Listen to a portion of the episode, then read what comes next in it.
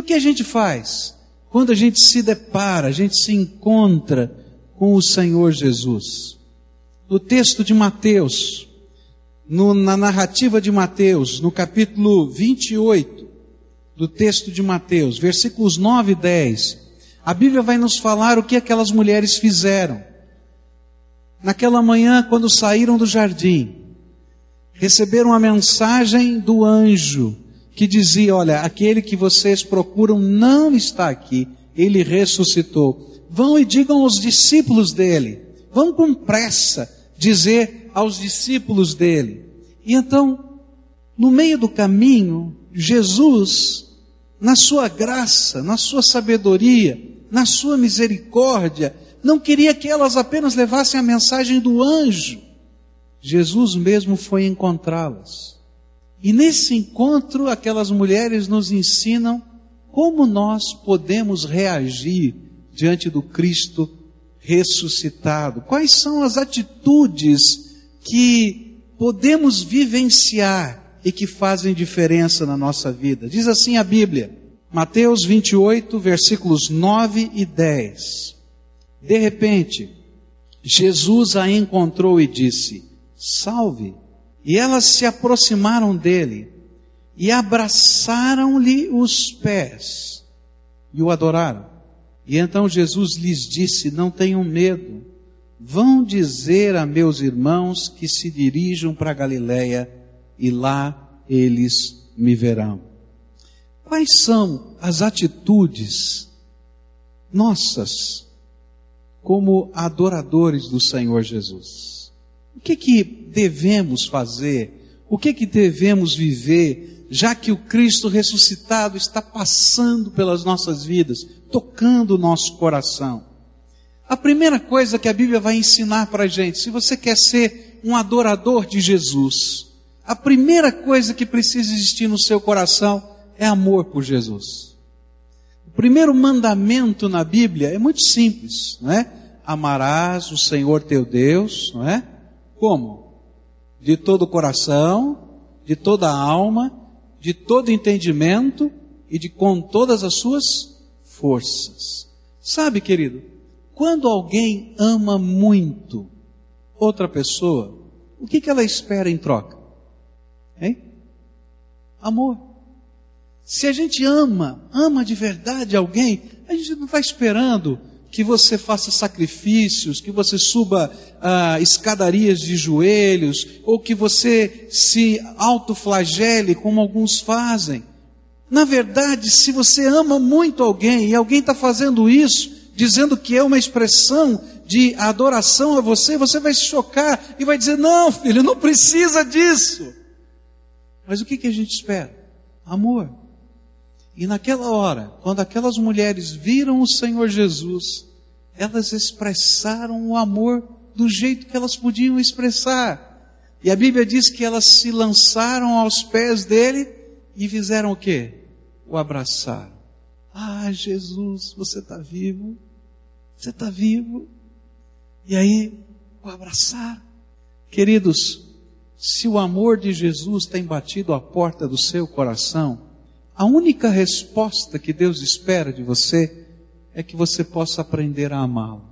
Que você possa caminhar com Ele não porque é uma obrigação, caminhar com Ele não porque é uma tradição, caminhar com Ele não porque talvez alguém lhe ensinou isso, mas simplesmente porque o amor de Jesus constrangeu o seu coração e você ficou apaixonado por Ele. E se essa paixão ainda não veio no seu coração, então eu queria dizer para você, você está perdendo a maior de todas as bênçãos, porque só conseguimos ficar apaixonados pelo Senhor Jesus e nos sentir envolvidos quando nós nos sentimos profundamente amados por Ele. Então estamos perdendo uma grande bênção, a bênção de perceber quanto Jesus nos ama, no seu toque, na sua palavra, no seu gesto, nos seus milagres. Queridos, nós ouvimos aqui alguns milagres do Senhor Jesus. Alguns. Mas o maior de todos os milagres não são esses. É a presença amorosa de Jesus todos os dias na nossa vida. Se você quer se tornar um adorador, o que Deus espera de você é que você o ame. E que o amor que Ele tem por você esteja movendo o seu coração de tal maneira que você não possa responder de outra maneira a não ser com amor. Amor por Jesus. Amor que constrange. O amor de Jesus nos constrange. E por causa disso, nós queremos amá-lo com todo o nosso coração. A segunda coisa que aquelas mulheres fizeram, elas abraçaram a Jesus nos seus pés, e a próxima palavra que está ali é adoraram. Sabe, quando nós somos tocados pelo amor desse Cristo que está vivo, que habita aqui dentro do nosso coração, e a gente começa a amar o Senhor Jesus, a gente quer está na presença dEle. E nós queremos cultuá-lo. Nós queremos sentar aos seus pés para ouvir a sua voz. Nós queremos expressar nossa alegria. Nós queremos celebrar através daquilo que Deus nos deu o nosso louvor. Sabe por quê? Porque o adorador, aquele que foi tocado pelo Cristo que está vivo, ele não somente quer celebrar o amor, mas ele tem prazer de estar na presença de Jesus. Muitos de nós, se não todos, todos os dias separamos um tempo para entrar na presença de Deus e dizer: Tu és o Senhor da minha vida. Eu me lembro de uma vez, eu estava namorando a Cleusa, era adolescente, ela estava passando férias numa praia no litoral de São Paulo e eu em outra praia do litoral de São Paulo. E eu combinei com ela que eu ia fazer uma visita a ela na praia em que ela estava. E eu tinha que pegar um ônibus e viajar alguns quilômetros, porque era distante uma praia da outra. E estava chovendo muito. E começou uma tremenda inundação. E eu me lembro que para chegar lá eu entrei no meio da água com água até a cintura.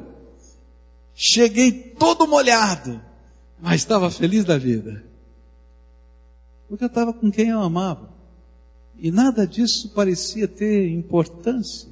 Queridos, quando a gente adora o Senhor Jesus e a gente o ama de todo o coração, a gente responde com o nosso louvor, com a nossa adoração, com os nossos dons, com os nossos talentos, com os nossos dízimos, com as nossas ofertas, com os nossos filhos que são consagrados ao Senhor, é mais do que respeito, é o reconhecimento da dignidade, é o reconhecimento da grandeza, é o reconhecimento da santidade. Elas reverenciaram o Senhor Jesus. Elas não podiam simplesmente abraçá-lo. Elas sabiam quem ele era. Ele era o Deus encarnado digno de toda adoração, de todo amor, mas de todo respeito, de toda reverência. É por isso que a Bíblia vai dizer algumas coisas que às vezes a gente não entende. A Bíblia diz assim: guarda os teus pés quando entrares na casa do teu Deus. Presta atenção onde você está pisando, porque aqui tem, nesse lugar e sobre esse lugar, aquele que é o Senhor de tudo e de todos está presente. A palavra de Deus vai dizer para a gente, lá no Velho Testamento, quando Moisés é chamado naquela sarça ardente, e ele então vai se aproxima para ver o que, que é aquela maravilha, e a palavra do Senhor vem assim: tira as tuas sandálias, porque você está pisando em terra santa. O adorador sabe que Jesus é Senhor dos céus, da terra, de tudo. Ele é o nosso Salvador, Ele mora no nosso coração. Nós o amamos, nós temos alegria em cultuá-lo, mas nós reverenciamos a Sua pessoa. E quando você orar, ore com intimidade, mas com reverência, porque o Senhor dos Senhores e o Rei dos Reis é aquele que ouve a sua oração. Às vezes nós não entendemos isso. E às vezes não ensinamos isso. De que o Senhor merece a nossa adoração, o nosso amor e a nossa reverência. Ele é Senhor. É interessante que quando a gente vai se apresentar, ou vai estar junto com o militar, o militar entende bem isso. Todos que estão ali são homens de carne e osso, com o mesmo problema e dificuldade que cada um tem. Mas diante dele tem um superior dele. E ele é só superior porque ele tem algumas divisas, algumas marcas na sua farda. Só isso. Porque humanamente falando, ele é de carne e osso.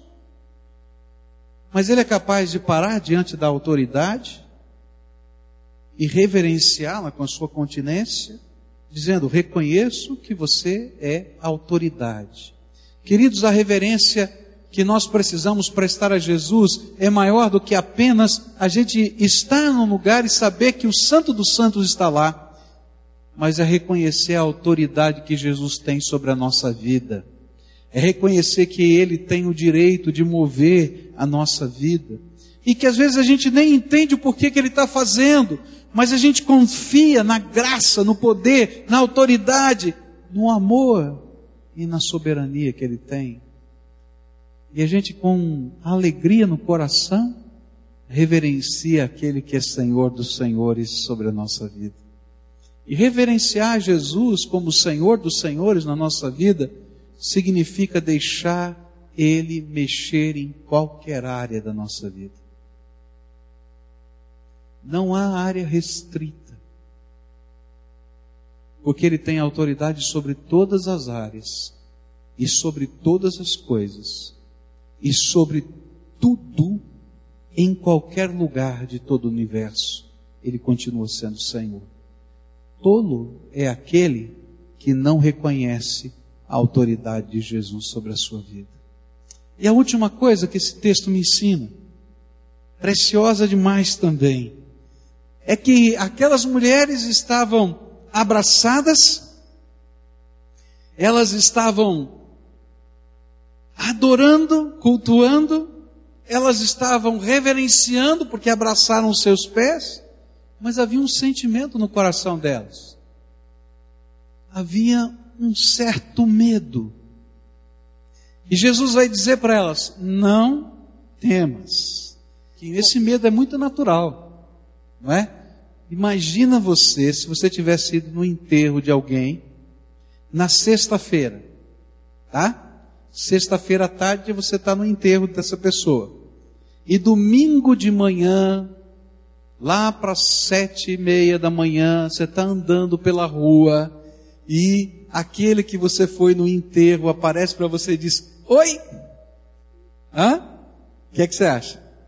Eu disse hoje de manhã que alguns iam sair correndo, não iam nem perguntar. Aquelas mulheres tiveram a ousadia de se jogar aos pés de Jesus, abraçar os pés de Jesus, adorá-lo e assim por diante. Mas elas estavam com medo. Que negócio é esse que está acontecendo? E Jesus vai dizer para elas: não temas. Hoje de manhã eu falei que existem 365 vezes essa expressão na Bíblia, uma para cada dia, porque Deus se preocupa com aquilo que vai no nosso coração. Mas há uma coisa tremenda que Deus está nos ensinando como adoradores. A Bíblia diz que o temor do Senhor é o princípio de toda a sabedoria. Sabe, Jesus nos convidou a viver uma grande intimidade. E eu posso experimentar essa intimidade com Ele. Mas essa intimidade não pode tirar da minha mente quem Ele é. Ele continua sendo a autoridade e que ele vai ter que agir comigo segundo os valores e princípios que ele mesmo tem nos ensinado. Muitos têm se afastado do Evangelho porque lhes falta o temor do Senhor. Eles conhecem o Cristo amoroso, eles conhecem o Cristo que tomou o lugar deles na cruz do Calvário, eles conhecem até o Cristo ressuscitado mas não temem, não temem a autoridade dele como Pai, como Senhor. E muitas vezes, como a gente ouviu aqui hoje naquele testemunho, Jesus tem que puxar nossa orelha. Sabe por quê?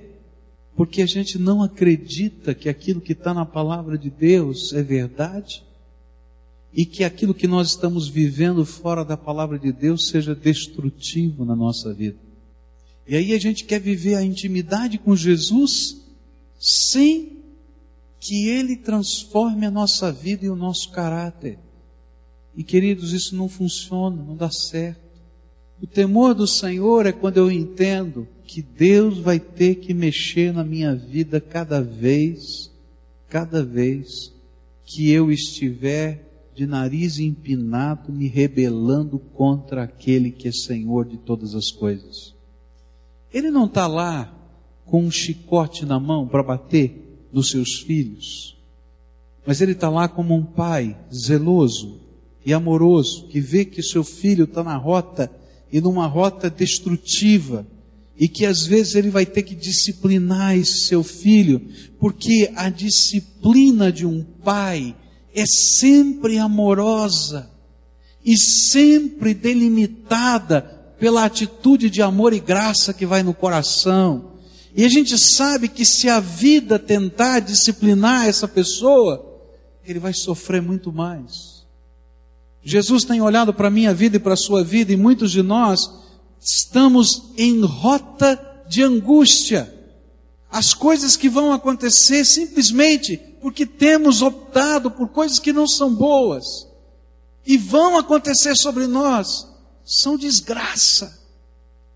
E então o Pai, e então o Filho Jesus e o Espírito Santo de Deus intervêm e dizem: Filho, antes que chegue aquele dia mau, do qual não há retorno, eu vou disciplinar você. E é por isso que muitos têm vivido uma vida de grandes confrontos. Não porque Deus não os ame, e nem porque Jesus não queira fazer algo novo na sua vida, simplesmente porque nos falta o temor do Senhor. Eu me lembro de uma senhora, uma senhora que se converteu, começou a frequentar a igreja, e um dia essa senhora me chamou na casa dela. E ela estava com seu esposo, seu esposo não frequentava a igreja, eu conhecia de vista, uma vez ou outra, tínhamos nos visto. E eu confesso a vocês que foi uma das situações mais constrangedoras como pastor que eu já vivi. Você já pensou você ir nessa casa, os dois estão brigando, tá? E a esposa está tremendamente desconfiada do marido de que esse senhor estava lhe traindo e disse, pastor, eu quero que o senhor seja testemunha. Eu falei, ih, agora estou encrencado, né? Testemunha numa briga de marido e mulher. É muito complicado. E de repente aquela senhora cheia de fé e de temor do Senhor, ela disse para o seu esposo, o meu Deus é todo poderoso. E eu confio nele. E eu vou entregar a sua vida ao Senhor. E se tiver alguma coisa errada na tua vida, Deus vai revelar. E ele negava e negava e brigava e a coisa estava ficando feia. E ela se ajoelhou ali e começou a orar. Falou, Jesus, tu és o dono da minha vida. Tu és o dono do meu casamento. Tu és o dono de todas as coisas. E eu vou te entregar meu casamento, meu marido. E se tem alguma coisa errada, o Senhor vai revelar. E o Senhor vai pesar a mão. Porque agora esta causa não é mais minha, é tua, o Senhor vai resolver. Olhou bem para os olhos do marido dela e disse assim: Eu sei que você não teme a Deus, mas cuidado, hein? Porque a mão dele vai pesar sobre a tua vida. Bom, me despedi daquela situação tremendamente constrangedora. Passaram-se alguns meses. Estou lá no gabinete da igreja, no meu escritório, quando esse homem aparece desesperado. E diz, pastor, preciso conversar com o senhor. O que foi? Ele disse: Eu lembro daquele dia? Lembro. Lembra que a minha mulher orou? Lembro. Então ele começou a dizer assim: Hoje eu estava no ponto do ônibus com a minha amante. E a minha mulher estava atrás de mim, eu não vi. E eu estava lá aos beijos e abraços. E quando eu fui entrar no ônibus, ela colocou a mão nas minhas costas e disse assim: Você está na mão de Deus. Pastor, eu saí de lá e vim correndo para cá. Eu não sei qual é a maldição que vai cair na minha cabeça, mas eu queria que o Senhor orasse por mim, porque esse negócio é sério. Esse Deus é poderoso. Sabe, queridos, não há uma maldição que vem sobre a nossa cabeça, mas o Deus que é Senhor de todas as coisas é aquele que nos ensina e nos educa. Sabe o que aconteceu nessa família? Aquele homem começou a temer a Deus pela primeira vez na vida. Poucos meses depois eu pude batizá-lo, porque ele havia recebido Jesus como Senhor e Salvador da sua vida. E Jesus transformou a vida dele, porque ele começou a entender que existe um Senhor no céu e na terra, e esse Senhor é Jesus Cristo Todo-Poderoso, vivo e ressuscitado. Há quatro atitudes que Jesus quer que você tenha na sua vida com Ele. A primeira é que você aprenda a amá-lo. E amor é uma questão de relacionamento. Você quer amar?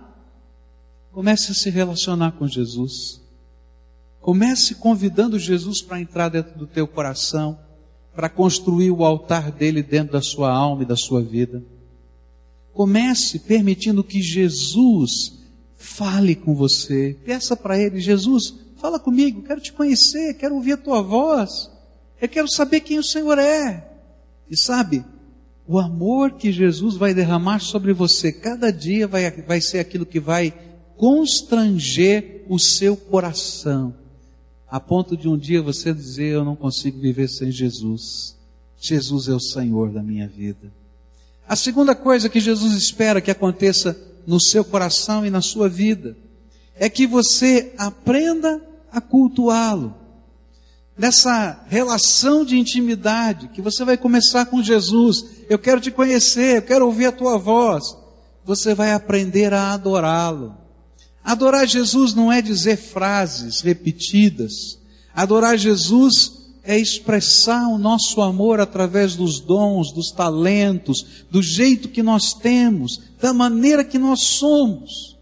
A palavra de Deus vai nos dizer que Maria, uma das mulheres, irmãs de Lázaro, e que estavam naquela casa antes de Jesus ser preso, aquela mulher simplesmente adorou Jesus sentando aos seus pés, dizendo: Jesus, Fala mais, eu quero te ouvir.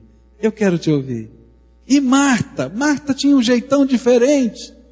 E Marta estava cozinhando para Jesus. Se fosse de uma família italiana, ela estava fazendo macarrão, estava fazendo frango, estava fazendo sei lá mais o que, né? Porque não dá para ter um prato só, né? Eu imagino isso e Jesus vai dizer para ela: Marta, tem muita coisa, não precisava de tudo isso. Um prato só estava bom mas ela estava adorando Jesus com o melhor que ela possuía, do jeitão dela. E o que, o que Jesus quer que você viva é Ele dentro do seu coração. Você vai aprender a amá-lo e vai poder adorá-lo do jeito que você é, com os dons e talentos que Deus te deu. E isso vai ser alguma coisa espontânea que vem da alma, gostosa e prazerosa na presença do Senhor. Mas Ele quer que você o reverencie que você reconheça a autoridade dele sobre você. Restauração, transformação e bênção. É aquilo que Deus tem para você, viu, querido?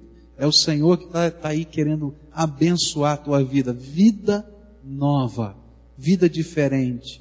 O mundo pode dizer que não tem jeito, mas Jesus diz: comigo tem, porque eu sou capaz de transformar em nova criatura qualquer ser humano.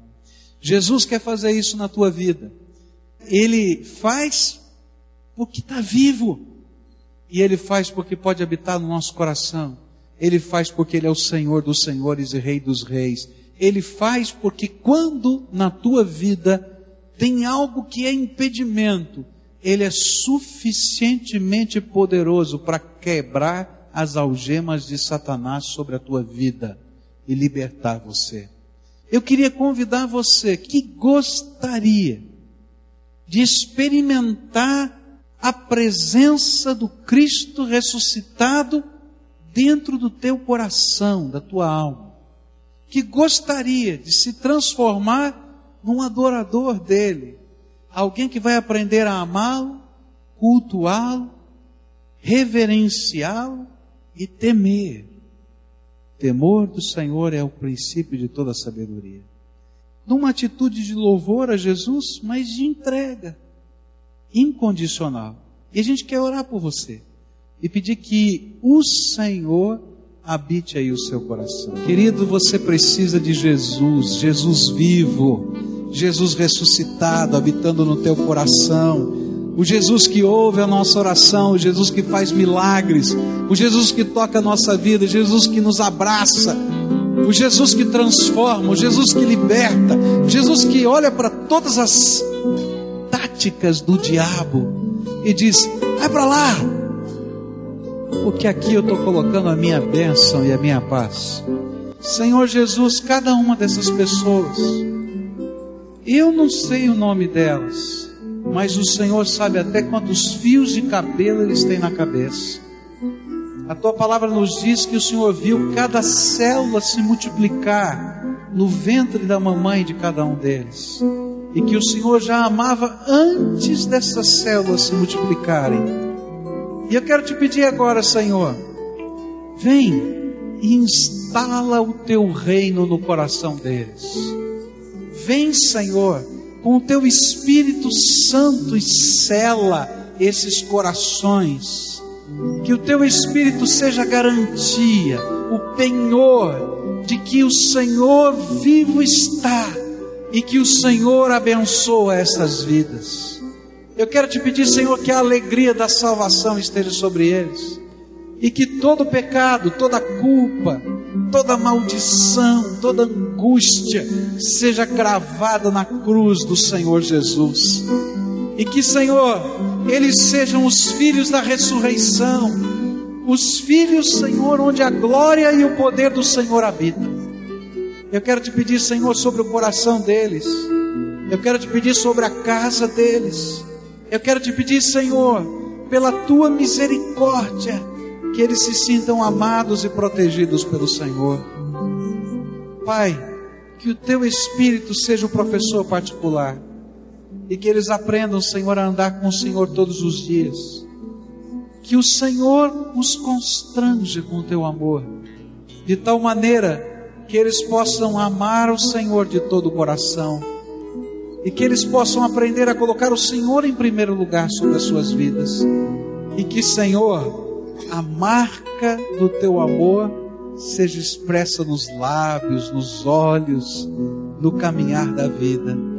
Põe a tua mão de bênção, põe a tua mão de bênção sobre eles, põe a tua mão de bênção sobre eles, põe a tua mão de cura sobre eles, põe a tua mão de libertação sobre eles, e que acima de tudo eles se sintam, se sintam, Senhor, parte, parte do teu reino. Põe a tua alegria. É em nome de Jesus que eu oro. Amém e amém.